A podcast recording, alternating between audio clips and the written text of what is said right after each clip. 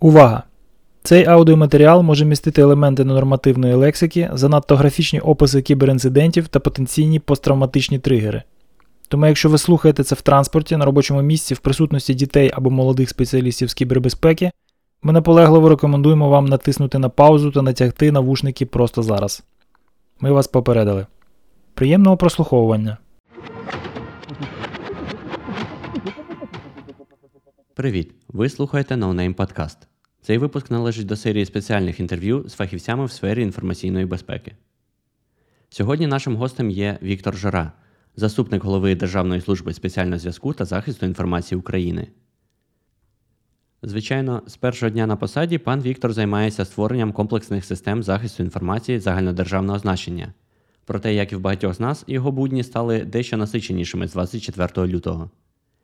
Дізнайтеся про його досвід ведення Першої світової кібервійни та як Україна захищається в кіберпросторі у нашому випуску.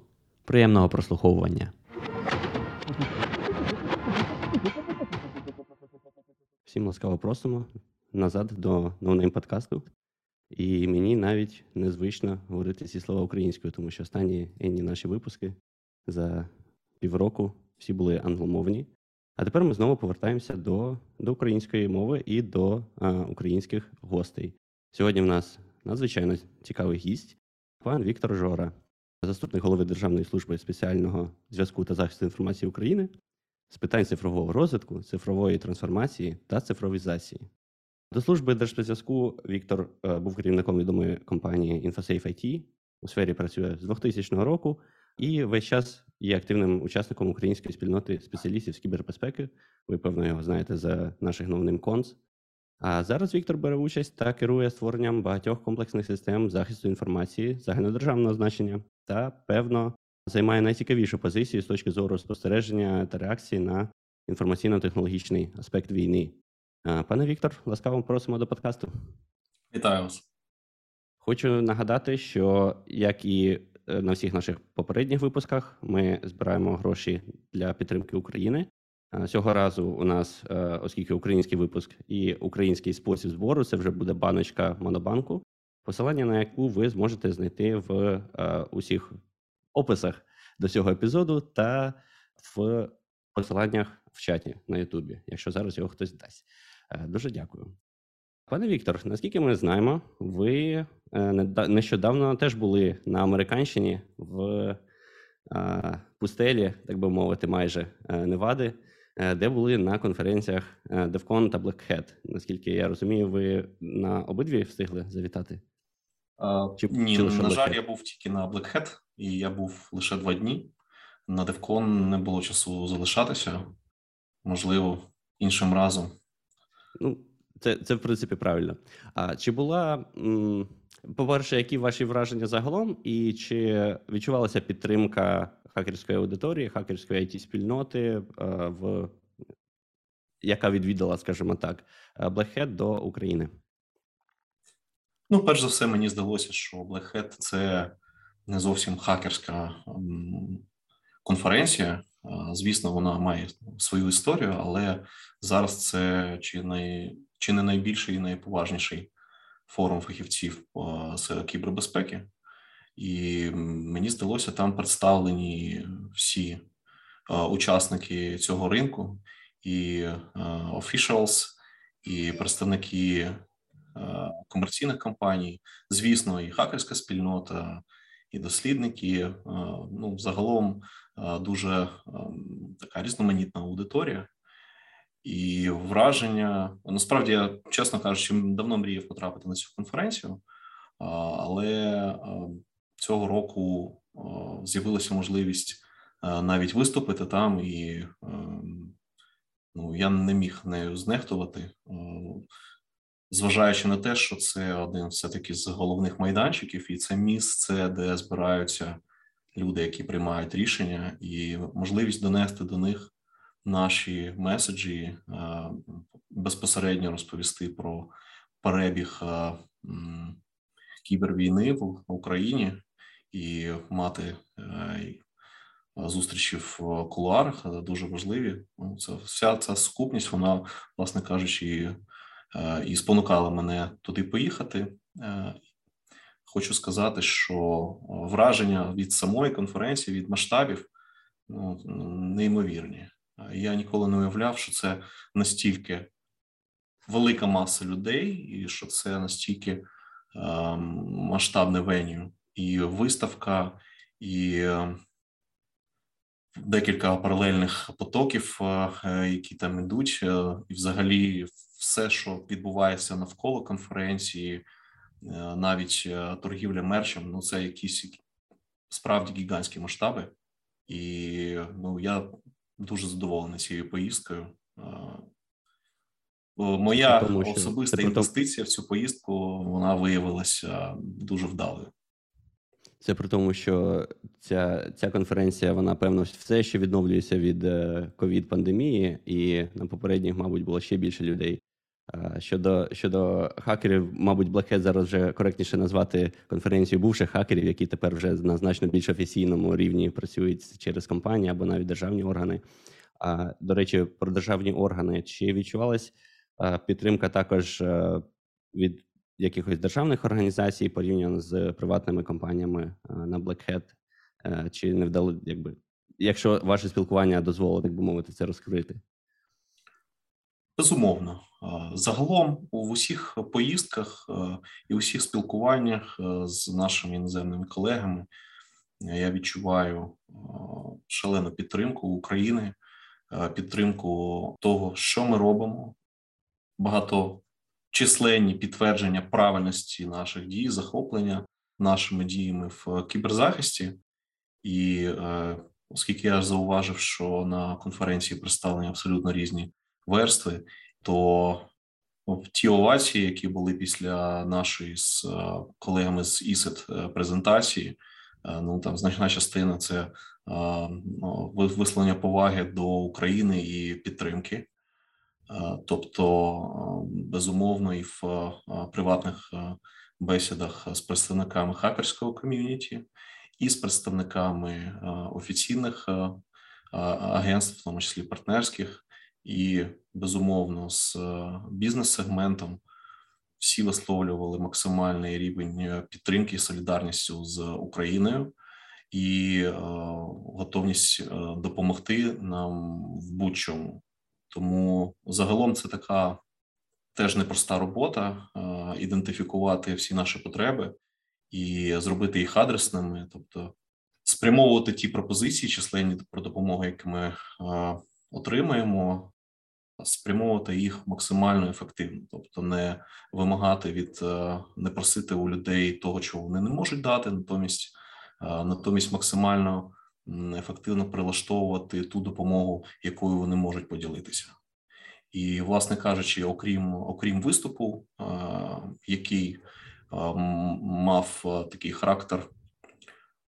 Ну, виступ був протягом п'яти хвилин, тобто, це в принципі була презентація яка стосувалася подій в Україні, е, тих подій, які передували е, російській збройній агресії, е, і безпосередній розгляд кейсу Industroyer 2. Там, але мої меседжі були достатньо короткими. Натомість дуже важливо, що вони прозвучали з великої сцени, і вони стали каталізатором дуже плідного спілкування у кулуарах протягом наступних двох днів конференції. Тобто, вранці е, в середу був виступ, і далі два дні безпосереднього безпосередньо спілкування з багатьма учасниками, інтерв'ю, офіційні зустрічі, неофіційні. І це все було дуже дуже цікаво, насичено і сподіваюсь, плідно. Спостерігаючи за західною пресою, можна зробити висновок, що вашу поїздку е, однозначно помітили, і ряд е, видання е, написав статтю про це. У деяких з них вас назвали Head of Ukraine Cybersecurity, що звичайно серед української спільноти викликало ряд уточнень, і чи правильно переведена позиція чи ні, нашому народу лише дай обговорити. Але тим не менше в Україні дійсно. Існує багато е, або, скажімо, декілька організацій на державному рівні, які опікуються комп'ютерною безпекою. Це і е, Держспецзв'язок, і CERT.ua, і Мінцифри. Інколи не дуже зрозуміло, хто за що відповідає. Ви могли б з вашої точки зору описати коротко, типу, як розподіляються сфери впливу і сфери відповідальності між цими організаціями? Так, безумовно, назвати мене Head of Ukrainian Cybersecurity було явним перебільшенням. Мені більше, мені взагалі... більше подобається Top Cybersecurity Official. Ну, це це більш відповідає а, реальній ролі. Справа в тому, що Вибачаю, що перебив. Ви знаєте, це насправді більш відповідає, мені здається, е, поточному стану західних змі, коли ай не будемо розбиратися. От десь десь так. Якийсь офішал, типу. Руслан, це просто був внутрічок. Ми Вітю вже досить давно коротше, підколюємо за, за оцей от бренд, знаєш, Top Cyber Security Official у всіх медіа. А до речі, хто це так провтичив? Хто хто так тебе обізвав? Ні, ну, Top Cyber Security Official це ну, це в, в моєму перекладі людина, яка має стосунок до керівництва якоїсь тематики. Ні, ні, це, це якщо, а якщо воно ще... Cyber Security Хто це? Хто це? Мені здається, що Лоренцо це написав. Лоренцо? А де він зараз? Вайрд? Так.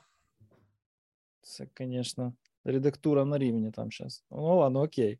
Справа в тому, що насправді, якщо інтерв'ю або будь-яка поява в медіа, вона готується, в тому числі узгоджується з нашою прес-службою, там є можливість е, це поправити.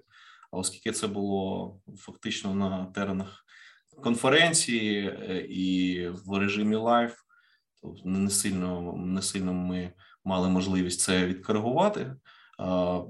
Розумію, що в будь-якому разі треба людину, з якою ти спілкуєшся, представити, і в переважній більшості це звучить так: там deputy е, chairman або там chief digital transformation officer of Triple SCAP. Е, це розуміє, що для декого може бути важко така конструкція розібратися в перипетіях української кібербезпеки для якогось там топового світового видання. Ем, але тим не менш е, назвали і назвали. Ну так, так. можу можу прокоментувати це таким чином. Якщо справді поставити задачу ідентифікувати керівника української кібербезпеки, то більш більше всіх на цю роль підходить верховний головнокомандувач, оскільки в країні насправді існує 9 або вже 10 основних суб'єктів національної системи забезпечення кібербезпеки. Їхні ролі виписані в стратегії кібербезпеки і в законі про основні засади забезпечення кібербезпеки, поки що чинному в поточній редакції. І е, мені здається, що що безумовно там певні ознаки оверлапінг присутні, але в цілому е, розподіл е, обов'язків е, він є ну достатньо достатньо правильним. Наприклад, служба, яку я представляю, Держспецзв'язку, до складу якої входить урядова команда реагування на комп'ютерні надзвичайні події, розробляє і впроваджує державну політику в сфері кіберзахисту. Інші агенції, наприклад, департамент кіберполіції Національної поліції, займаються боротьбою з кіберзлочинністю. Департамент е, контррозвідувального захисту інтересів держави у сфері інформаційної безпеки СБУ займається відповідно контррозвідкою в сфері інформаційної безпеки і так само розслідує кіберзлочини пов'язані з національною безпекою. Є три розвідувальні агенції. Є в нас Міністерство оборони і Генеральний штаб е, ЗСУ. Там теж своя сфера відповідальності. Є Національний банк, е, який є регулятором в е, фінансовій сфері, і є Міністерство закордонних справ, яке в майбутньому сподіваюся буде виконувати обов'язки такого комуні... Е, такі комунікаційні обов'язки з світовою спільнотою займатися кібердипломатією. Тобто, це виходить як Incident Response, такий у нас. CERT.UA? Так. CERT.UA, так, судячи з назви, це Incident Response, але окрім CERT.UA в складі Держспецзв'язку є Державний центр кіберзахисту. В ньому функціонує uh, Security Operation Center, uh, в ньому є система захищеного доступу до мережі інтернет. Тобто ми надаємо послуги захищеного інтернету органам державної влади. Є Національний центр резервування державних інформаційних ресурсів, є управління, яке займається оцінкою захищеності інформаційно-комунікаційних систем, аудитом безпеки, є тренінговий кіберцентр. Тобто є багато напрямів роботи, і серед тих 95 функцій, які є в Держспецзв'язку, кіберзахист займає ну, достатньо серйозні позиції, і з початком війни мені хочеться сподіватися, що нашу роботу в цьому напрямку помітило набагато більше людей ніж раніше.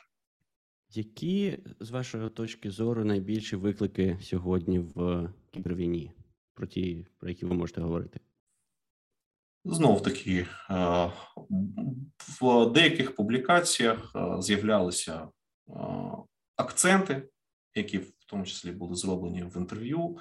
Скоріше стосувалося, що нового ви побачили в кібервійні, і я відповідав, що це, наприклад, використання вайперів на відміну від ransomware, які для країн західного світу є однією з найбільших загроз зараз.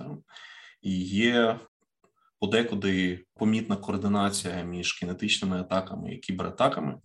І чому це нове? Ну, очевидно, кінетичних атак раніше не було. Тому там, де простежується ця координація, можна робити певні висновки. Але не це є найбільшими викликами.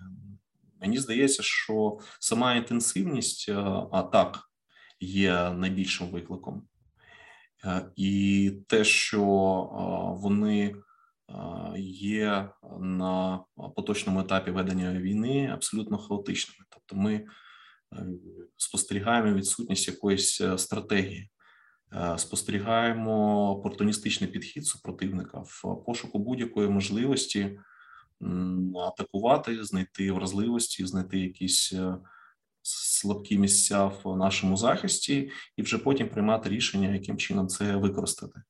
Очевидно, що фокус зберігається на критичній інфраструктурі, на органах державної влади, фінансових інституціях, медіа. Так само під загрозою є телеком-сегмент, але всі ці речі ми по великому рахунку прогнозували раніше. Ми розуміли, на що буде звертати увагу супротивник, і там, де ми могли підготуватися завчасно, безумовно, ми вжили заходів ще до війни. Ну і по великому рахунку, всі ми розуміли, що агресія буде тільки наростати, і статистика, яку зокрема збирає наш CERT-UA, свідчить про зростання кількості кіберінцидентів до 10% за квартал, тобто це протягом останніх двох років, щонайменше. Тобто, тренд цей був, це він був очевидний, і в разі, якщо справді починаються бойові дії, ми усвідомлювали чітко, що активність е, ворога в кіберпросторі буде значно вищою, і вона продовжує такою бути. Тому я б це вважав основним викликом, е, з яким ми щоденно стикаємось в е, нашій роботі. Але сподіваюся, що ці півроку показали те, що фактично ті червоні кнопки Росії, якою лякали, і якою продовжують в яку продовжують вірити е, наші там західні колеги, вона фактично відсутня. Тобто, якби ворог справді мав можливості е, завдати істотної шкоди нам кіберпросторі, то я не бачу жодної жодного аргументу, чому цього не сталося протягом це вже було цих шести місяців. Так. так е, мені здається, це було дуже популярно. Так само, як і помилка в оцінці capabilities, так в традиційній війні була зроблена багатьма е, і західними е, організаціями, і не знаю, чи про наші не будемо говорити, але мені здається, дуже багато вірили в всю надзвичайну силу Російської Федерації. Е, на щастя, це виявилось не зовсім так. Проте війна триває і ціна все одно висока. А проте ми з Російською Федерацією боремося в інформаційному просторі вже значно довше ніж півроку, і до цього їхні ІПСО мали досить е, серйозний успіх, при тому не лише проти України, а й проти Сполучених Штатів, е, багато які відбувалися в населенні на європейські країни. Але тим не менше, з 24 лютого Україна досить успішно веде боротьбу з пропагандою, з дезінформацією, і власне майже, мабуть, всі е, закиди, які робить Росія, вони зрештою не сприймаються всерйоз е, західною західною спільнотою, і з цього можна робити висновок, що Україна дуже успішно е, веде боротьбу на цьому полі бою, так би мовити. Як ви гадаєте, як як нам так це вдалося? Чому було стільки проблем в Сполучених Штатів в Європі, але Україна досить е, досить нормально тут стоїть і, і продовжує боротися? Насправді правду значно легше доносити ніж брехню, принаймні артикулювати. І е, не треба слідкувати за тим, що ти говориш. Можливо, так. Е, насправді Україна не тільки ефективно захищається, вона в інформаційному просторі навіть ефективно контратакує. Ефективно маю на увазі е, з точки зору використання ресурсів. Якщо пам'ятаєте, з першого дня війни українці масово включилися в таку інформаційну кампанію в соцмережах і ем, в безпосередньому спілкуванні з громадянами Російської Федерації, намагаючись донести правду про цю абсолютно неспровоковану, несправедливу і жахливу війну. Чи мало чи було це ефективним з точки зору результату? Ну, на мій погляд, ні, оскільки, мабуть, ми теж мали хибне уявлення відносно рівня справжнього рівня підтримки війни в е, російському суспільстві. Ем, але в, е, в той же час війна продовжується, і я думаю, що протестні настрої в ньому будуть е, з плину війни і з надходженням нових домовин з полів битви в Україні будуть зростати. Але Головне, головне, що українці показали абсолютно згуртованість в боротьбі з пропагандою, тобто, з одного боку, як ми бачимо, російська пропаганда виявилася абсолютно неефективною на території України. Українці комунікативно виявились дуже ефективними і вправними для того, щоб передові світові медіа транслювали наші наративи, правдиві, очевидно, і абсолютна прозорість ситуації, адже ми маємо справу з, з війною добра і зла, і тут немає сірих зон. От ця простота ситуації, вона є так так само дуже споміжною в донесенні правди до світового суспільства, і мені здається, що народи країн, що звичайні громадяни, вони в нашому інформаційному суспільстві гостро потребують е, справедливості.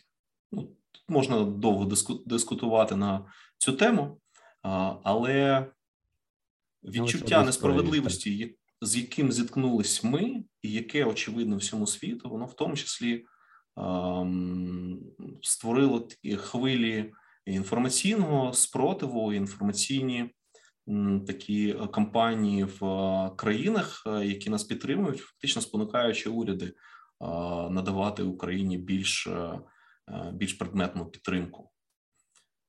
Стосовно стосовно подальшого перебігу подій, Зараз ми спостерігаємо те, що російські дезінформаційні компанії намагаються адаптуватися і використовуючи такий тривалий перебіг е, війни, особливо там певні певні ризики пов'язані з критичною інфраструктурою, вони просто намагаються доносити меседжі такі шантажу, фактично до всього світу, і від того, як як ми будемо цьому протистояти, не роблячи помилок, і від того, наскільки ефективна наша буде комунікація з світовим світовою спільнотою, ну залежить чи чи вдасться нашому ворогу отримати, хоч якийсь проміжний успіх в його дезінформації, але при цьому не слід забувати те, що певна інертність, яку демонструють в частині підтримки України деякі з наших партнерів, це і є результатом пропаганди і дезінформації, яку Російська Федерація роками успішно насаджувала в західному суспільстві. Це, мабуть, перша війна, яка такого масштабу війна, яка фактично в режимі реального часу транслюється онлайн. Так, тобто, ми майже миттєво отримуємо е, відеозаписи. Звісно, не всі, але тим не менше, так в людей є змога фактично слідкувати за цим просто з екранів. І тим не менше, е, Україна має ну, швидкість і якість інтернету в Україні в умовах війни, вона ледь не краще, ніж в США на даний момент. Краще. А а то краще, так. Руслан, я я тягну тягну руку, коротше, кожен раз. Ти ти не звертаєш на це увагу. Ти, ти має буде спустив. перебивати. Я старався і за всіх. Звичайно. Ні, Дивіться, е, я би хотів просто, просто поки ми не не переступили до іншої теми, спитати е, у Віктора думку щодо е, ось ось цієї, ну, завершити думку щодо стратегічної незв'язності дій Росії у інформаційному просторі. Вони ж е, у нас в програмі це два питання, але вони ж доктринально не розділяють кібер і інформаційні операції. Для них це там в одному спектрумі, коротше, доктриною визначені дії, які вони там щось щось, щось там роблять. І в принципі, з їхньою загальною стратегією е, досягнення максимальних цілей е, без вступу в безпосередній військовий конфлікт, воно чудово інтегровано. Так, тобто вони роблять все, що можуть, дивляться, що вийде. Якщо вийшло хорошо, значить хорошо. Якщо вийшло не то, що хотілося, то значить не Петя. І от ми зараз розглядаємо ефект їхнього кібера на перебіг війни. Е, Мені здається, звужуючи все не просто от до кібера, а ще й до типу кібероперацій, які передбачають настання якогось певного ефекту, якоїсь певної події. Ми події не бачимо. Тому ми робимо висновок, що російський кібер слабкий. Я зараз буду адвокатом дьявола таким, але задам таке питання: От ми, може, не в той бік дивимось, тому що persistence операції, ну ті, якими там славляться, всякі NSA, GCHQ і так далі, вони е, їх же не знайдеш, поки не шукаєш.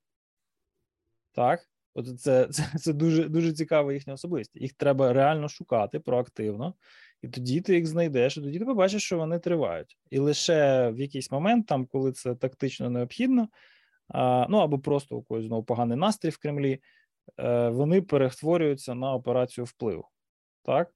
І таких операцій ну, ми просто не маємо статистики, тому що у нас умовно там не скрізь в Україні, не на всіх системах сенсори. Правильно? Ну це ж правда. На дуже невеликому відсотку наших систем такі сенсори є для того, щоб щось там десь на табло блимало так?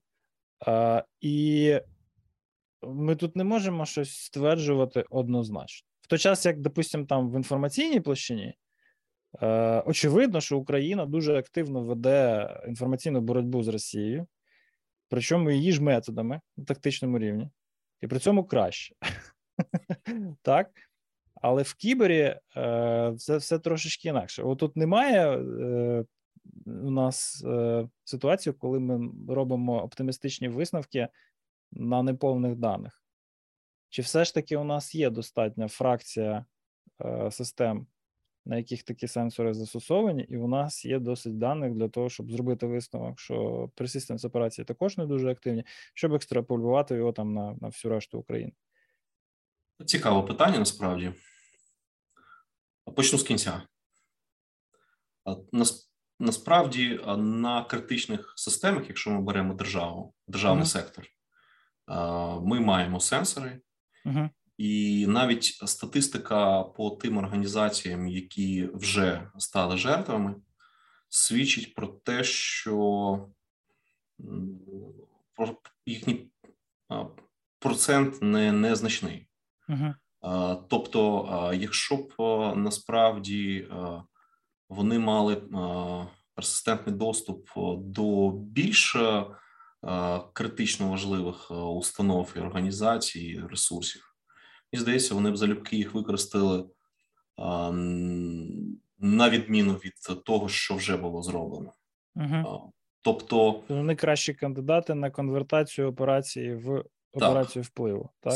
Саме так. Угу. І оскільки одним з важливих напрямків нашої роботи є якраз харденінг інфраструктур і критичних інформаційних інфраструктур, і мереж органів державної влади, пошук якраз віддалених доступів, пошук присутності ворога в наших інформаційних системах є одним з важливих напрямків, і е, знов таки, чи є вибірка, якою ми оперуємо достатньо для того, щоб робити якісь висновки, чи, чи, чи не є, але мені здається, що можливості е, їхні поки е, що обмежені.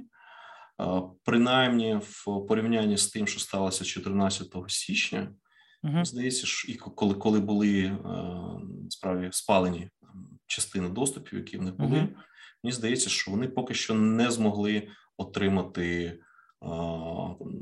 повернути доступи або отримати нові доступи в тій кількості, як можна було порівнювати з тим, що було раніше. Uh-huh. Самі самі операції я розділив по цілях на три групи. Перша група це безпосередньо поширення дезінформації, пропаганди і формування психологічного впливу. І це робиться, як ми бачимо, через дефейси сайтів. Це робиться через перехоплення стрімів в медіа і так далі. Друга група це інтелідженс, тобто це збір інформації, якраз те, що зазвичай всіма спеціалізованими організаціями проводиться в е, прихованому режимі. Е, стосовно е, нашого супротивника, чомусь чомусь він любить це зразу викладати в якісь ну, там, на якихось форумах, в якісь телеграм-канали. Можливо, це частина лише їхньої активності, а щось безпосередньо не спливає в, в ну, медіа. Але дуже, це так дуже співпадає з е, уявленням про зв'язність інформаційної і кіберактивності, так тобто зразу бенефіти по всьому спектру треба отримати. Але так, мені мені здається, що навіть отримавши доступ до якихось даних, вони декларативно це демонструють для того, щоб uh-huh. підсилити такий псих, там інформаційно-психологічний ефект від uh-huh. операції. Ну і третя група це операції впливу. І Я не можу сказати, що їх е, не було, наприклад. По той же самий кейс із Indestroyer 2 – це операція впливу. Атака на Укртелеком це операція впливу. Uh-huh. Тобто disruption сервісів е, відбувається в тих випадках, коли у атакуючих є така можливість. Просто там переважна переважна кількість інцидентів, яку ми спостерігаємо, вона пов'язана або з дефейсами і експлуатацією якихось там застарілих вразливостей на веб-ресурсах, які ніхто не обслуговує, або фішинг. Тобто хороших якихось автоматизованих вайперів немає. Да? Бо ну, Укртелеком я навіть ну там мовно не помітив. Ввечері того дня я дізнався, що було там щось десь просіло в Укртелекомі. Такий, о, цікаво? Ні, не цікаво, навіть не став читати. Тобто, так от взяти і е, створити якісь каскадні ефекти, або немає чим, або є, але поки що не розкривається, так? Бо поки що не розкривається, і ймовірність, звісно, є така, mm що в них там якась присутність існує, яку ми поки що не помічаємо. Зрозуміло. Але так, я я весь час кручу це в голові і намагаюся знайти аргументи, а чому це не використовується? Чому поки ні, якщо це раптом має місце? Ну і власне кажучи, ту саму думку мають і наші там західні колеги, і все-таки не не позбавляються віри в якісь е, не, недооцінені можливості. ворога. У мене є теорія. Я ну я скажу, як я думаю зараз. все, типа я більше не адвокат дьявола. Мені здається, що російський кібер він безтолковий по простій причині. Він як вся російська і совєтська стратегія зовнішньополітична, вона крутиться навколо е, рефлексивного контролю. Да? Тобто, ми спостерігаємо, що робить ворог, адаптуємося і робимо щось. І вони цього абсолютно не стидають. Тобто, ну той факт, що вони там знаходяться в постійній конфронтації, реагують на стратегію противника, їх абсолютно не ну вони не комплексують. Тому що загаль, широкому загалу цього не видно, він в цьому не орієнтується. Йому головне казати, що ми сильніші за всіх. Коротше, а що насправді це неправда. то нікого не цікавить. Саме йде за планом. Аб... Да. Все йде за планом, да, все mm-hmm. розвивається за планом, шостий місяць. І е, це мені здається просто ще один випадок, так, просто ще один інстанс цього цього явища. Все. Ну, Мені здається, так. Подивимося, ну, якщо там буде в історичній перспективі. Такою, е, власне, такою теорією мене турбує те, що ну, до, можливо, вони не мають можливості, да? але ж це означає, що вони можуть взяти цю можливість у когось, да? у якихось е, ворожих країн до України і партнерів Росії, скажімо uh-huh. так. Е, є такі приклади. І uh-huh. чи розглядаємо ми ризики да, того, що в якийсь момент вони можуть завладіти такою капабілітістю. В кого в Еритреї? Ну, Ні, не тільки Еритрея, в нас є там Китайська такі Народна Республіка, інертні, Ірану. Да. Китай там. Ще один якийсь блогер в НСА, да. там якийсь черговий Сноуден, там чи ще. Понятно, що його багаж уже весь протуг, але, типу, що мішає там ще якогось одного завербувати. Понятно, що вони будуть використовувати хумін для того, щоб е, розчехлити е, чужі пенетратори теж. Але але ну будемо сподіватися, що у них там за псяком краще все на заході, ніж до 2000. Е, ну, моя думка року. така: чи розглядаємо ми такі ризики, да? тому що ми повинні дивитися не тільки, що може Росія, да, а зараз, а дивитися те, що там загальний, да, це, це, до речі, цікаве ризики. питання. Я можу відповісти. Ми так. безумовно розглядаємо такі ризики, і ми аналізуємо. Тобто, CERT.UA проводить атрибуцію тих е, інцидентів, які трапляються, і ми бачимо плюс-мінус е, статистику, в тому числі по акторам, з якими е, ті чи інші речі можуть асоціюватися. Поки що переважна більшість атак асоціюється з Російською Федерацією, там і частина з Республіки Білорусь, і нам час від часу задають питання, чи ми бачимо якусь координацію між актором з цих двох країн та з іншими акторами, і поки що можу сказати, що ми її не помітили. Звичайно, ми бачимо активність ну, тих країн, які ви назвали вже, uh-huh. але мені здається, що вони поки що демонструють нормальний стандартну, стандартну практику uh-huh. keep an eye Ukraine, е, і їхня активність не виходить за пороги звичайної. І тим більше ми не можемо говорити про якусь е, наявну координацію, але це не привід розслаблятися, е, бо з зі збільшенням успіхів України на полі бою ситуація щодо залучення інших акторів теоретично може мінятися, і для для нас для нас це може бути неприємним сигналом, але мені чомусь здається, що цього не має статися. Будемо довіряти твоїй інтуїції. Так, що вже все, забити останній цвях в труну цього цього питання. Ем, взагалі, якась координація, координація її видно.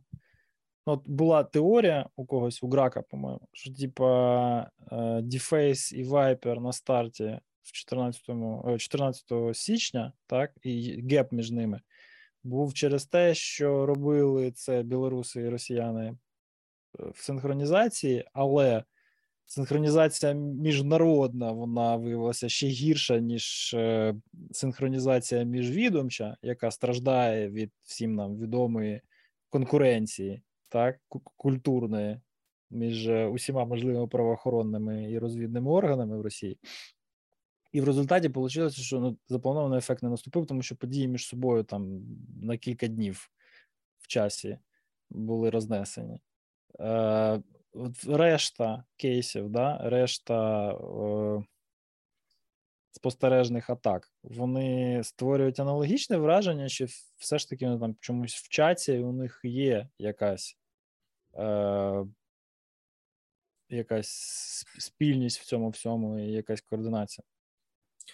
Ну, один з факторів, е, чому хотілося б вірити в те, що міжнародна координація не матиме успіху, навіть в разі її започаткування, е, це те, що власне всередині Російської Федерації, мені здається, ці умовні башти Кремля не можуть між собою домовитися. Uh-huh. І а, ми можемо припустити, що актори з з однієї організації можуть координуватися навіть там з кінетичними атаки там з військовим керівництвом. Ага. Але припустити, що всі вони будуть між собою координуватися в плані кіберу, мені здається, що дуже це дуже мало ймовірно. А ще більш високий рівень е, координації. Ем, мені, мені здається, що не в останню чергу це буде залежати від перебігу війни, звісно, ага. але зараз е, ситуація і інформаційна, і військова така, що навряд чи якась інша країна схоче приєднатися до цього конфлікту uh-huh. навіть в е, кіберпросторі. Uh-huh. По-перше, велика видимість е, процесів. Ми ж розуміємо, що зараз спостерігаємо сконцентровану сконцентрований інтерес і пильність е, всіх е, спецслужб світу до конфлікту ну, до. До війни і так само е, відповідальність за долучення мені здається, поки ніхто не хоче розділяти, бо сценарій, за яким це розвивається, він, на мою думку, має призвести все-таки до міжнародного кримінального суду в Азії. І сподіваюся, що в в розгляді всіх цих подій там знайдеться місто і кіберзлочин. Чудово.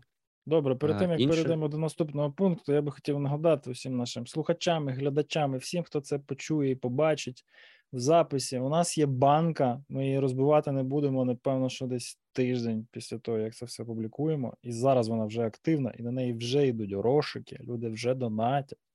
Ми вже збирали трошки гривень, і ми вам бажаємо приєднатися до списку вельми шановних пані та панів, які це вже зробили. А дізнатися, де це можна зробити, і як ви можете в будь-якому місці, де знайдете нас в соцмережах, в телеграмах, всяких в Діскордах і так далі. Там є такий великий QR-код, який там фотографуєте телефоном, а далі вам розказує, що робити. Дякую за увагу.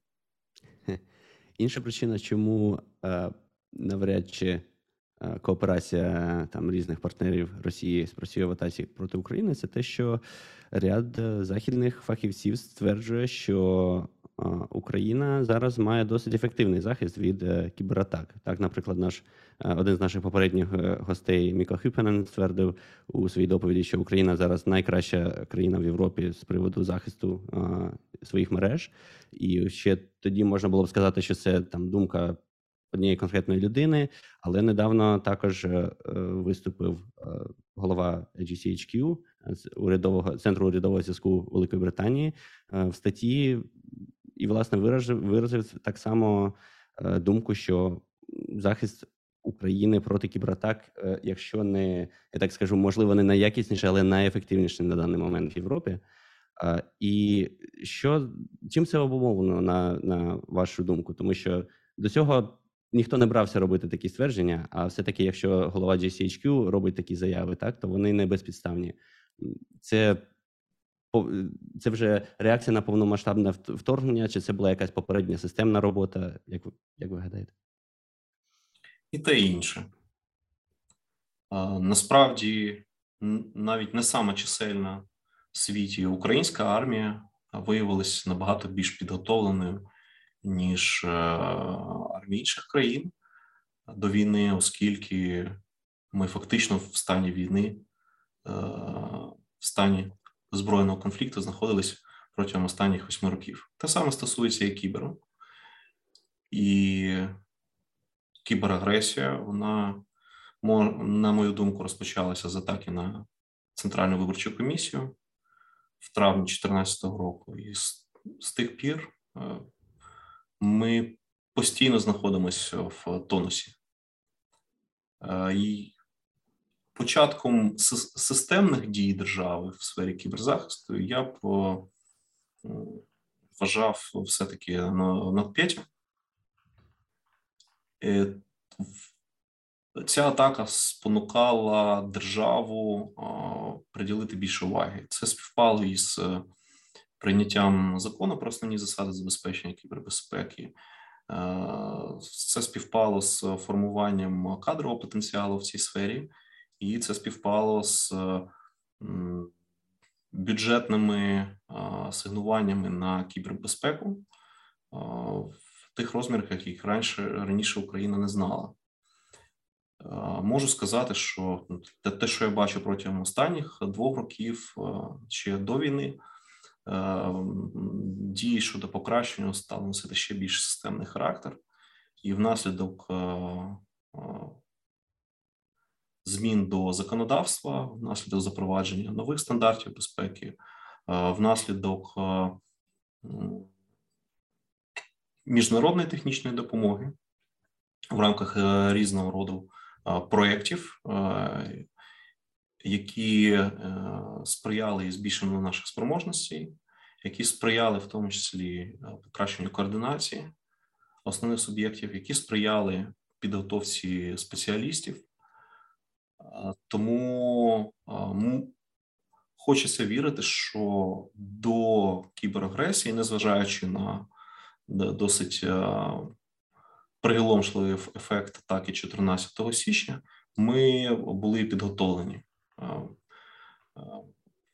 Про високу ймовірність війни ми були поінформовані і докладали зусиль дуже активних, починаючи з осені, практичних зусиль для того, щоб ми були здатні забезпечити нашу кіберстійкість. Стосовно тих подій, які вже відбуваються протягом останніх шести місяців, повертаючись до моєї тези про високу інтенсивність е, дій в кіберпросторі, так само ми демонструємо високу залученість дуже багатьох стейкхолдерів до захисту наших інфраструктур. Перш за все, спеціалістів з приватного сектору. І не не секрет, що багато з них поповнили лави як військовослужбовців, так е, прийшли до нашої служби, допомагають е, іншим е, нашим партнерам. Тобто, це серйозний серйозний приток досвіду з приватного сектору, це широке залучення можливостей приватного сектору на волонтерських засадах, не тільки в складі основних суб'єктів, а просто в вигляді волонтерської допомоги державі щодо посилення кіберзахисту як в державних, так і в приватних організаціях. Це широке залучення міжнародної допомоги, а вона абсолютно різноманітна. Це і апаратне програмне забезпечення, це і хмарні інфраструктури, це і threat intelligence, якийсь консалтинг і так далі, тобто взаємодія. Ми зараз дуже багато важливої інформації вчасно отримуємо від е, наших партнерів. Е, ну і знов таки волонтери, які е, доставляють неприємності нашому ворогу незалежно від держави, продовжують тестувати на захищеність їхні інформаційні системи так само послаблюючи атакувальні можливості противника.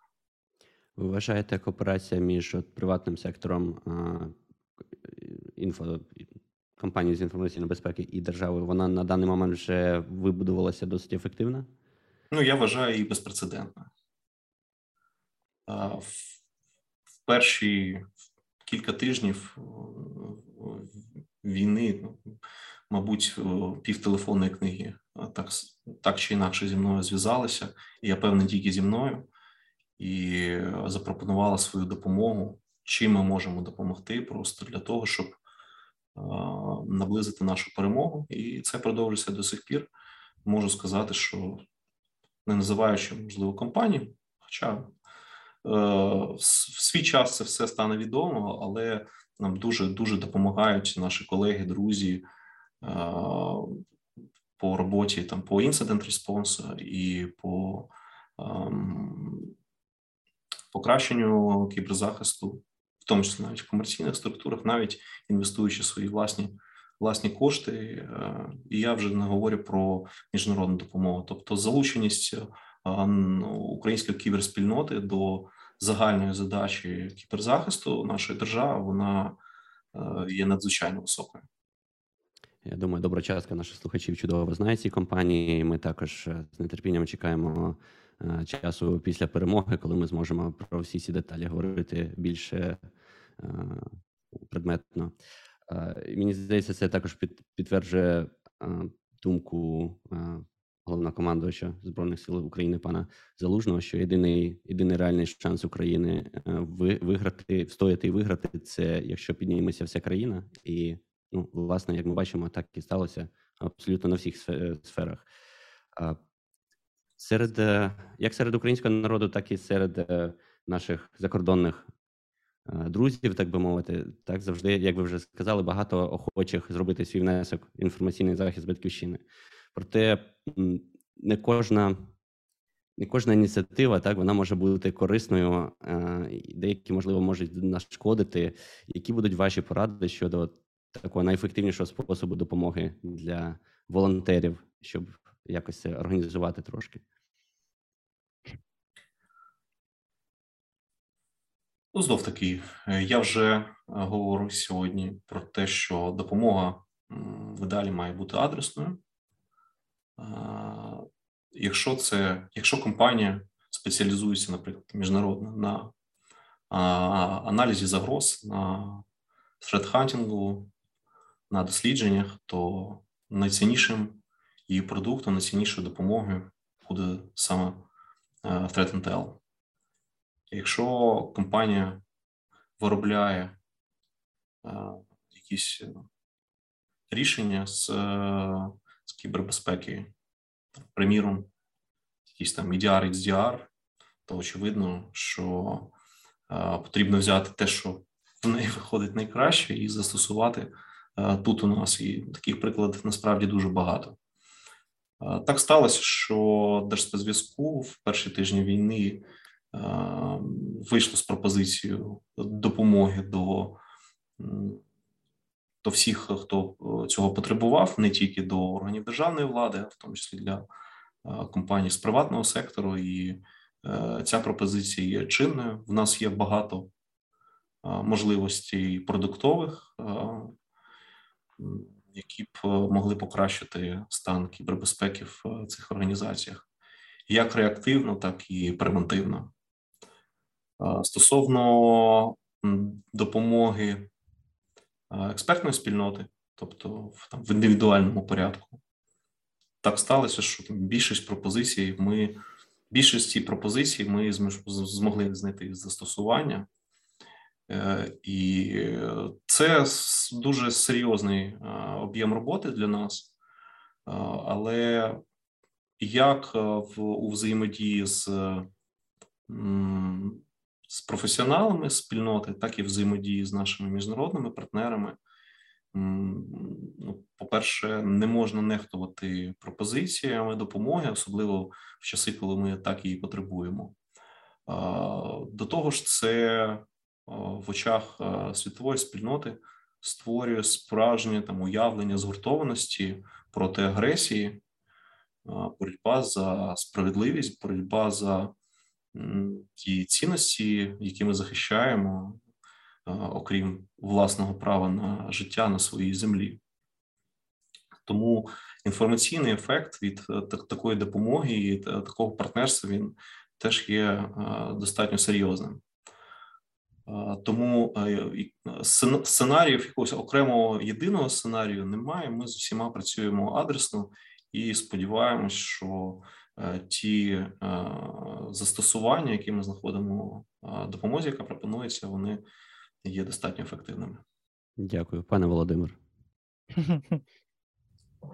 Так аж аж формат помінявся.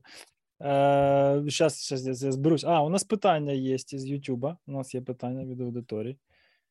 Цитую: телекомунікації мобільних операторів в Україні побудовані виключно на китайських продуктах. Те ж саме з відеонаглядом у багатьох державних проєктах. Чи вважаєте ви це загрозою кібербезпеці?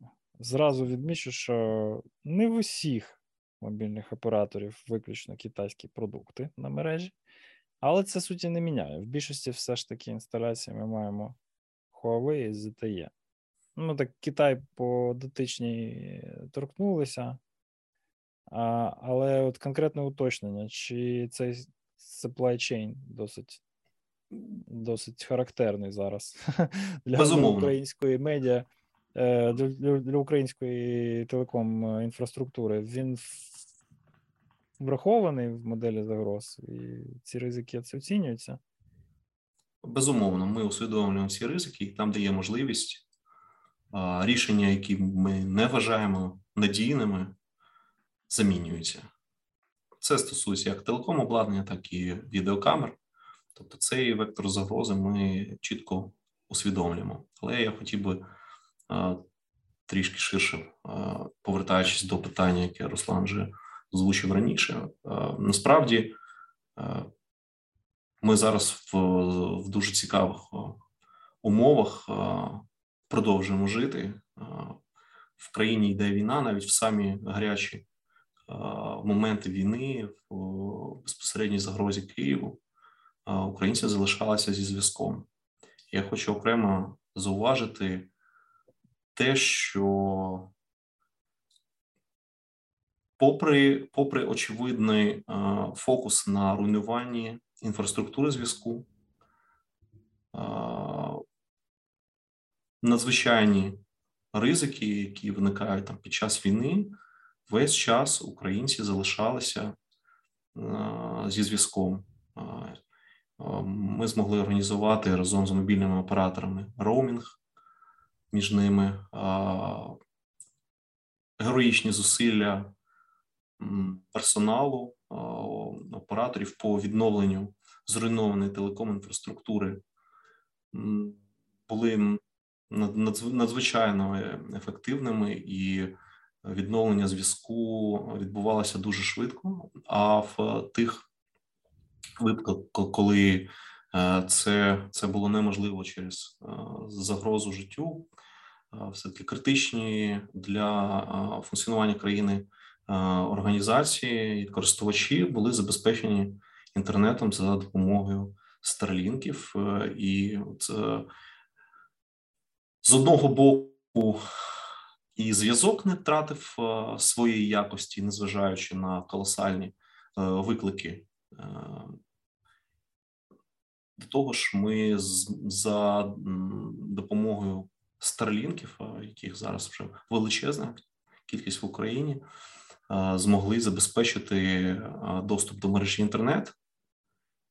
Надзвичайно важливий під час війни в самих гарячих точках і е, як е, як структури державні, як е, підприємства критичної інфраструктури, так і громадяни мали змогу отримувати інформацію про про перебіг подій, мати можливість спілкуватися зі своїми близькими.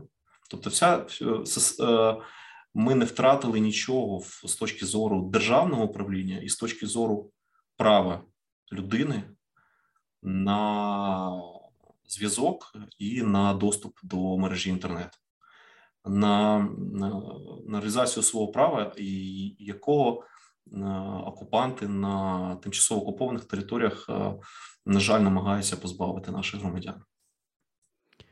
Ось і відповідь на питання, чи чи зіграла ключову роль в захисті ця історія з Старлінками, на яку ми отримали відповідь. Це це вражає. Мене найбільше вражає саме, як це сталося, власне, фактично через Твіттер.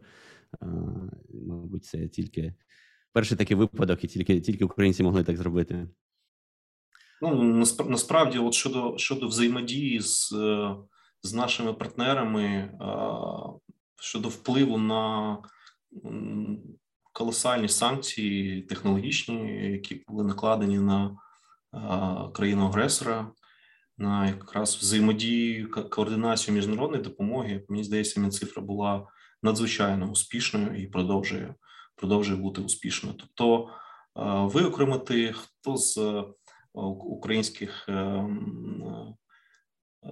стейкхолдерів найбільший внесок зробив в нашу кіберстійкість. Ну досить досить важко, і я хотів би ще раз зауважити на високій координації усіх з одного боку, і з іншого націленість на результат надзусилля, понаднормову роботу і так далі. І е, і я сподіваюся, що така, так, такий наш дух, який можливо трошки дещо дещо подібний до духу наших е, е, наших солдатів, до Збройних сил України, він для тих, хто боронить Україну в кіберпросторі, так само стане запорукою нашого успіху і перемоги в цій Першій світовій кібервійні. Nice way to put it, як тут говорять. Yes. Uh, а, а що стосовно uh, допомоги uh, академічних партнерів, да, міжнародних, і особливо з точки зору боротьби в інформаційній війні, боротьбі з пропагандою, тому що я знаю, є багато research labs, які займаються якраз там боротьбою з дезінформацією, з цензоршіпом, і якось воно не дуже допомогло в цій агресії Росії Е, тобто, чи є якісь поради, може, як як боронитись е, від російської пропаганди, і що що повинні академіки розробляти і чи чим підтримувати? Е, це серйозна проблема насправді, і якихось універсальних підходів мені здається, поки не виробили. Так, у агресора ще зберігається можливість поширення неправдивого контенту через найбільші медіаплатформи але це ітераційна робота з цими платформами. І можу сказати, що вона робиться. Тобто, от мережі ідентифікуються, вони ліквідовуються. Знов таки, це серйозна частина волонтерської роботи, адже величезні групи людей активно беруть участь в скаргах і на YouTube канали, і на телеграм-канали, Е, і на сторінки, через які поширюється неправдивий контент. Тут ми сильно випереджаємо противника, оскільки на нашому боці правда і мотивація. Яке ваше ставлення до ініціативи it армія Ставлюся з повагою. Гарно, гарна відповідь. Розумію, що протест з підкріплений технологічно мав сублімуватися. І він сублімувався в таку форму. Е, думаю, це нова сторінка в історії, і в тому числі в історії кібербезпеки, коли така величезна група людей змогла об'єднатися заради спільної мети. Мені, мені, як українцю, простіше про це говорити.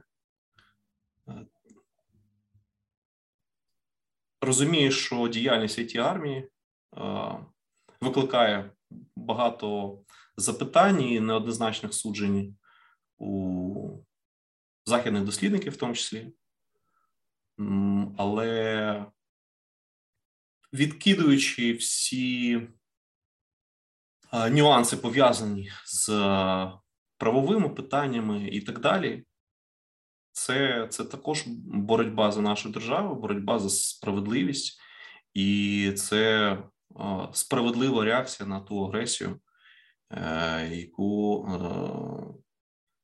е, зазнає Україна. Я надзвичайно вдячний всім тим людям, які роблять свій внесок в послаблення агресора. І якщо це робиться в такій формі, яку робить it армія це не може не заслуговувати на повагу. Але, але це волонтерський рух. Точніше питання. Я, якщо чесно, коли це все почалося, давав їм там, не знаю, від сили два місяці. Так. Ну, тому що ми раніше таке спостерігали. Хтось нам давав три дні. Ні, ну чекай. Це влучне зауваження, проте воно до суті питання має таке опосередковане.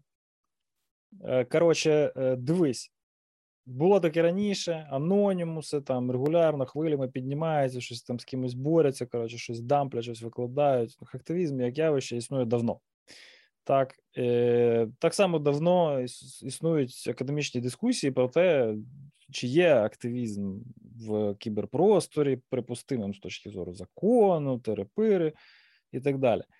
Е, Естественно, що ну, активізм в кіберпросторі, який е, залишається активізмом, е, він не має спричиняти, спричиняти руйнування. Так? А що це за активізм, що не спричиняє руйнування? Ну, тобто, що, що ти досягаєш, якщо ти просто пишеш щось в інтернеті, так? Тому тут, е, по-любому, якась нормалізація цієї діяльності вона відбудеться. Я думаю, що ну, може, римський статут не змінять, але якісь е, хвилі в академічному е, середовищі вони там мають відбутися. Вже думаю, відбуваються, тому що, ну, типу, там повстання народу проти агресії, в тому числі в кіберпросторі, ну, типу, нормальне собі явище. Але от цікаво мені, чисто з точки зору там керівника да, досвідом, яким чином, як ти думаєш, цим людям е, вдається, ну, по-перше, зберігати обсек, ну, досить непоганий, так? По-друге, при цьому е, все ще там, от, після всіх цих місяців, вести за собою цю когорту людей, їх координувати, давати їм вказівки, там, навчати нових. Це чисто на патріотизмі, чи все ж таки, можливо, ми з якимось новим якісним рівнем активізму, як явище, маємо справу? Ну, по-перше, я е, маю зовсім поверхневе уявлення про процеси, які відбуваються в it армії. Мені тут думка експерта скоріше цікавить, ніж. А по-друге, все-таки там аналізуючи телеграм-канал і аналізуючи діяльність, і в тому числі ті цілі, які обираються, і методи впливу, uh-huh. вони достатньо прості. Тобто, дідос атака це достатньо простий е, механізм здійснення впливу, який доступний масам. Uh-huh. Сама технологія трансформації DDoS е, атак з там, з бот-мереж на цілеспрямовану активність мас людей. Ну, це uh-huh. достатньо цікавий кейс. Але як вся Україна продовжує активно брати участь в обороні, так і думаю, що переважна більшість людей, які залишилися з it армії України, так само підтримують високу мотивацію. uh Думаю, що це не в останню чергу досягається тим, що сам процес максимально процес залучення вимоги до експертизи цих учасників і високий рівень технологічності.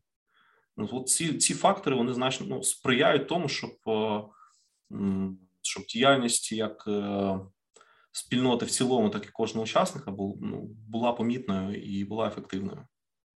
Тобто, це такий вже промисловний масштаб, насправді максимально спрощений і тому дозволяє залучати широкі маси людей, постійно вдосконалюючи свої інструменти е, комунікації і так далі.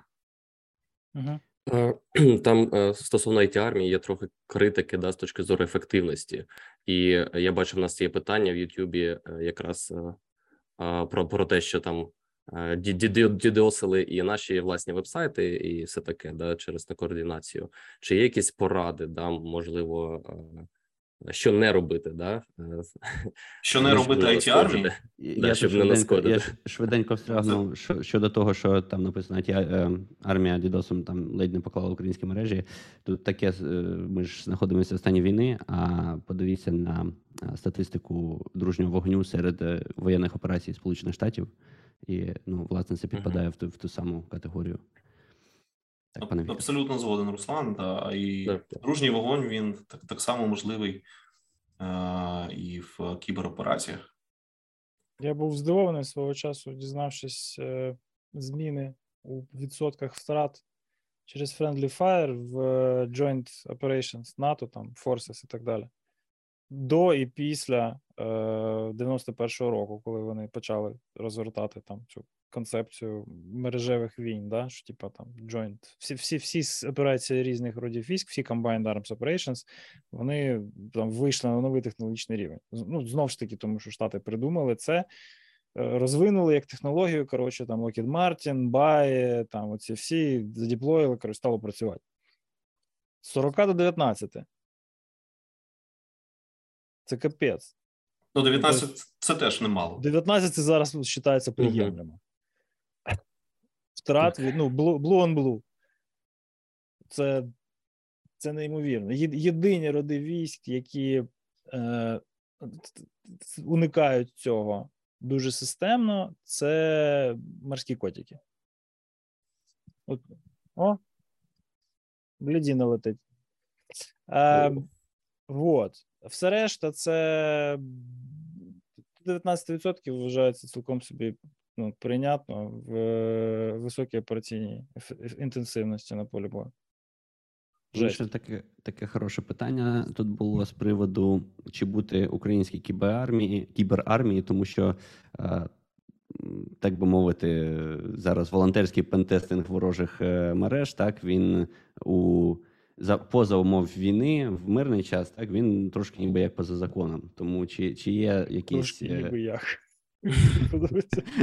Чи є якісь плани а, в майбутньому це не знаю, легалізувати, правильно так сказати?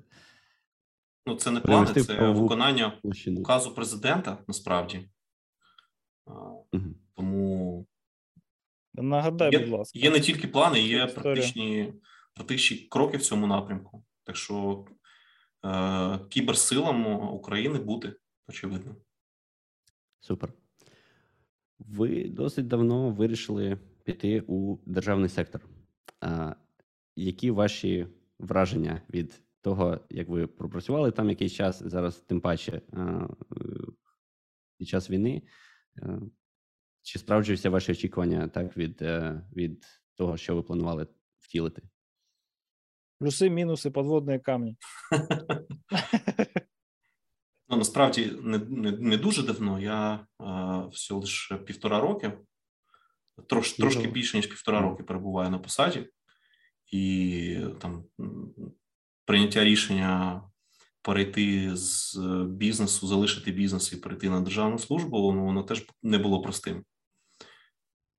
В той же час а, мені дуже подобається моя робота. І зараз, особливо під час війни, розуміючи те, що твій особистий внесок в нашу обороноздатність, е, він є важливим, ну воно воно мотивує. Воно мотивує. Чи чи були в мене якісь е, сюрпризи і розчарування? Ні. Я тривалий час е, взаємодіяв з державним сектором. У нас було дуже багато замовників з державного сектору, тому я чітко усвідомлював е, е, як стан кіберзахисту, так і процеси, які тут відбуваються, зокрема, як і процеси в держспецзв'язку, і розумів, як це покращувати. Можу сказати, що нам це вдається, на мою думку, але ну, висновки буде робити суспільство. Можливо, не не, не зараз, а трошки згодом. Звичайно. Але ну, в той же час я я бачу вже результати нашої нашої діяльності, і це не діяльність там окремо взятої людини. В нас теж по зв'язку працює команда дуже досвідчених управлінців які об'єднані єдиною метою зробити і службу, і Україну краще, е, і вони дуже різноманітним е, професійним досвідом, життєвим досвідом володіють, але нам мені здається, в команді вдається досягати синергії і просуватися дуже швидкими темпами. Мені здається, це моє враження просто таке, що з 20-го року дуже швидко йде час, і здається, що це було дуже давно, хоча насправді всього так півтора-два роки тому. Е, дуже дякуємо за вашу роботу. Як ви бачите, з ваш, на ваш погляд, як ви бачите диджиталізоване майбутнє України після перемоги? Чи будуть а... якісь системні зміни, чи будуть це... якісь еволюційні Прям зміни? вау, коротше. Треба було не... читати перелік питань перед епізодом. Це не, не в останню чергу залежить а, з, від результату, з яким будуть досягнута ця перемога. А, для мене ідеальний сценарій закінчення війни це е, сегментація агресора, е, скасування ядерного статусу цієї держави, е, демілітаризація, зміна політичного устрою, повні репарації, повернення територій. І в такому оптимістичному сценарії можу сподіватися, що там переважна більшість загроз для українського для українських інфраструктур інформаційних зникне сама собою. В це хотілося б вірити, але ну, можливі інші сценарії. Тому, якщо нам вдасться досягнути конвенційного миру, але агресор не позбавиться своєї мети знищити Україну, то можна очікувати на ще більше ризики в кіберпросторі. Тому за такого сценарію ми повинні будемо зважати на ці ризики. Але іншого шляху немає цифровізація нашої держави це це шанс е, потрапити до спільноти розвинених країн. І е, стандартні підходи, е, економічні нарощування виробництва і так далі, які довели свою ефективність в багатьох країнах світу. На жаль, є достатньо інертними. Uh-huh. Зараз е, нові часи і нові можливості, які надають інформаційні технології. Мені здається, що це е, ця стратегія вона обрана правильно, і за умови правильної реалізації і підтримкою в суспільстві е, вона справді може привести нас до успіху.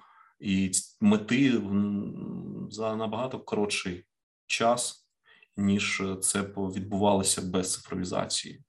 Тобто це є це є трендом, який є в усьому світі, тому це це не можна, ну немає сенсу обговорювати. Але питання фокусування і пріоритизації в порівнянні з іншими галузями економіки, воно може значно прискорити наш розвиток. Разрешите накинуть. Лопаткою, будь ласка. Якось якось тихо сидимо, блядь, без без мордобоя. Дивіться, е, ну я намагаюся вивчати взагалі, як справи з цим на заході. Е, Зокрема, пригоди моїх рідних не дають мені покою. Е, ну, Я вже просто живучи в Україні, забуваю, наскільки це колись було важко там перевести гроші з карти на картку, чи там розплатитися телефоном, чи показати там в ньому ID і так далі. Е, і так, Європа, Штати, там всі західні країни вони помірно цифровізуються. Проте темпи, якими йде Україна, вони зрозумійте мене правильно. Я не кажу, що це добре, так, але е, ці темпи, вони. Мені здається, досягаються в першу чергу через те, що у нас немає достатньої зарегульованості і інституціалізації багатьох процесів. Тому що е, оцей менеджерський капіталізм на заході, так в якому е, вже дуже давно не робиться нічого нового, окрім ситуації, коли це стартап, так е, він він такі процеси сповільнює.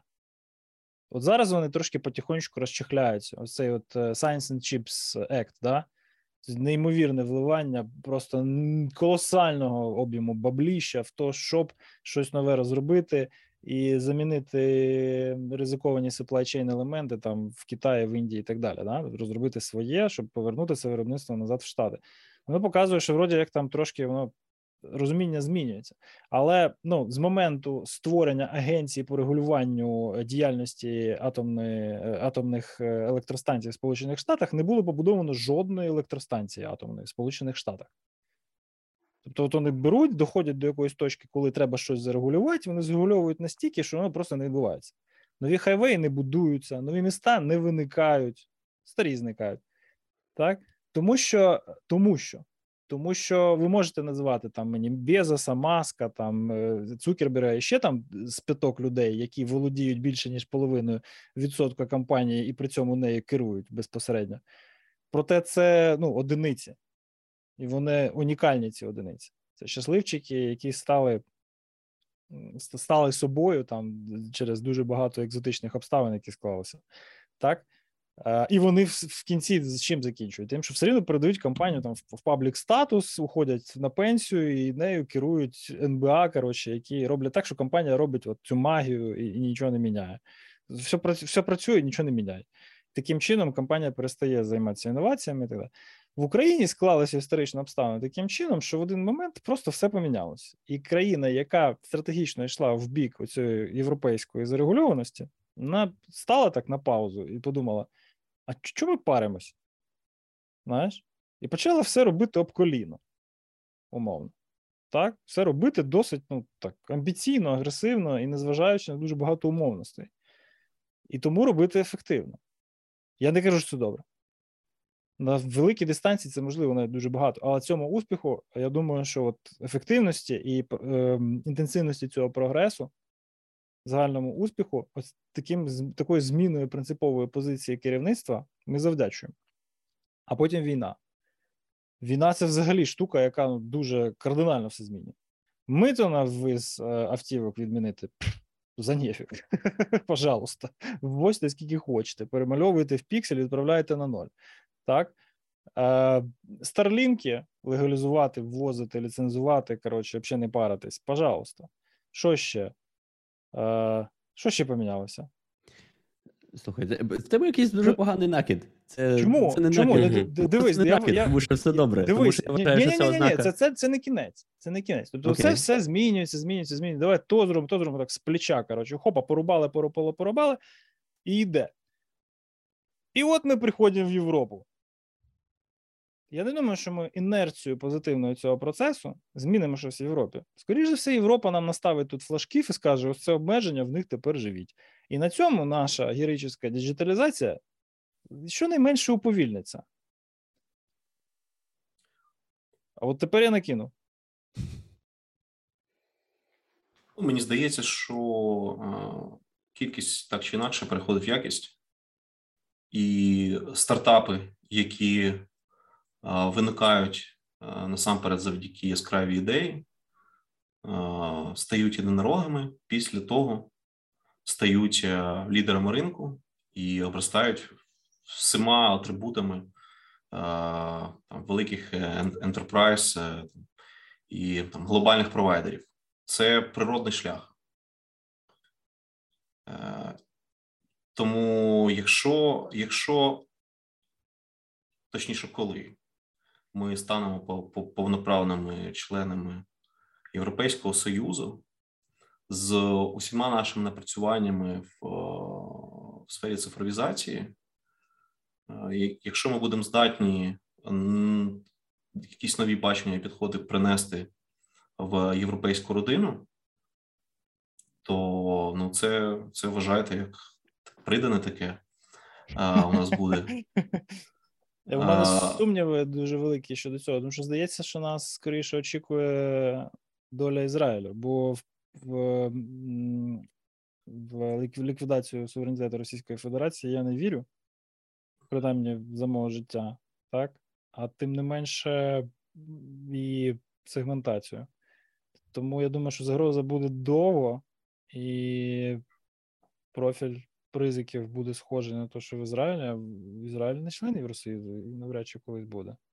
Що він має бути мобільним і дуже самостійним в прийняття таких рішень. Ну, мені здається, що ну, достатньо перечасно обговорювати перспективи, адже ми здобули статус кандидата, і це є частина нашої конституції. Якщо якщо народ України обере якийсь інший шлях колись, ну це виключне право народу України. А, Але я думаю, що будь-які рішення вони так чи інакше будуть диктуватися е, його певними обставинами. Я я підштовхую до до, от, до вопроса ребром, да? Чи чи здатна буде Україна на інерції цього всесвітнього захоплення змінити Євросоюз собою? Я думаю, що Україна в будь-якому разі буде дуже серйозним впливовим гравцем. Угу. Очевидно, що існуючи вже в європейській родині правила гри, е, накладуть і на нас чимало обмежень, uh але ну, я сподіваюся, що власне це і було метою. Ми, е, Ми є європейцями не тільки географічно, ми є європейцями за духом, за суттю. uh і о, е, відокремлювати себе, якось о, ізолюватися і і будувати о, е, таку навколо себе якийсь е, рів з крокодилами. Ну, Мені здається, що буде хибним. Тому якраз я аб, абсолютно в цьому плані оптиміст. Mm-hmm. Я вважаю, що кооперація, колаборація, єдність. Ем, ну, це це е, запорука успіху. Тобто, спільно завжди легше, ніж е, поодинці.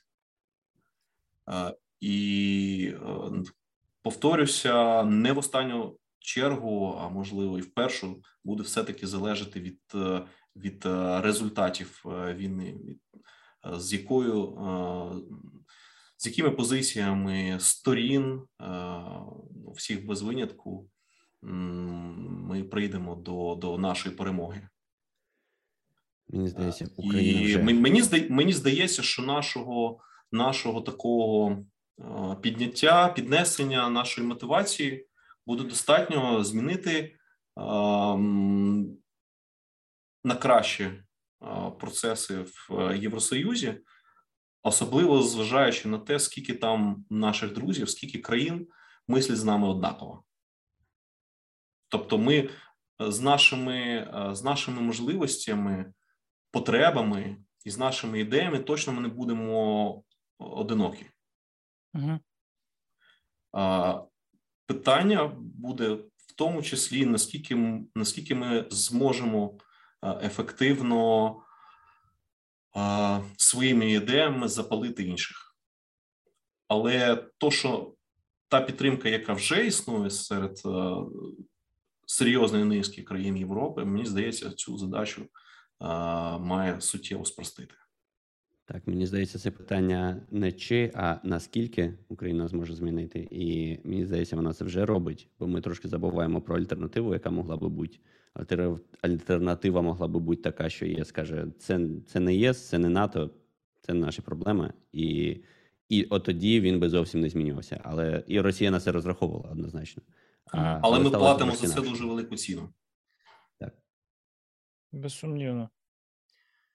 Пане Віктор, хочемо бути хочемо поважати ваш час, і тому хочемо на завершення спитати, чи є у вас щось додати і чи сказати нашим слухачам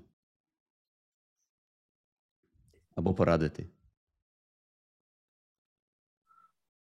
Всі поради щодо персональної корпоративної кібербезпеки можна знайти на інформаційних ресурсах Держспецзв'язку в нашому телеграм-каналі, на нашому сайті, на ресурсах CERT.ua. Тому я особливих порад давати не буду, крім того, що за можливості а, дотримуватись того, що ми публікуємо, оскільки це це вже суттєво збагачено тим експертним досвідом, якого наша служба набула під час війни. Це раз. Стосовно переконаний е, залученості всіх е, професіоналів ринку, які нас слухають до допомоги забезпечення кіберстійкості. Хочу вислати величезну вдячність і хочу зазначити, що наша служба є максимально відкритою і е, вислухає і знайде застосування всім пропозиціям.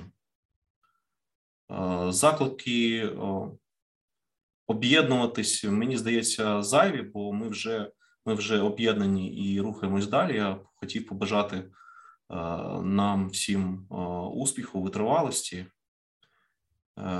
віри в перемогу і в те, що вона станеться якнайшвидше. А головне розуміння того, якою яку країну ми побудуємо після перемоги. Мені здається, що це буде е, дуже дуже щаслива історія. Слава Україні! Слава Україні! Героям слава! Героям слава! Пане Вікторе, дякуємо за ваш час. Дякуємо за за всю пророблену роботу, за всю роботу, яка ще зробиться.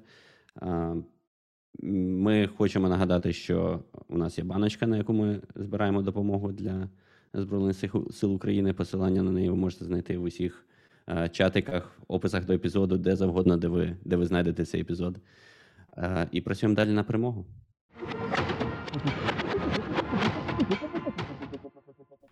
Дякуємо, що слухаєте NoName подкаст. Якщо вам сподобався цей випуск, поділіться ним з друзями та сприяйте його поширенню в рекомендаціях, поставивши вподобайку.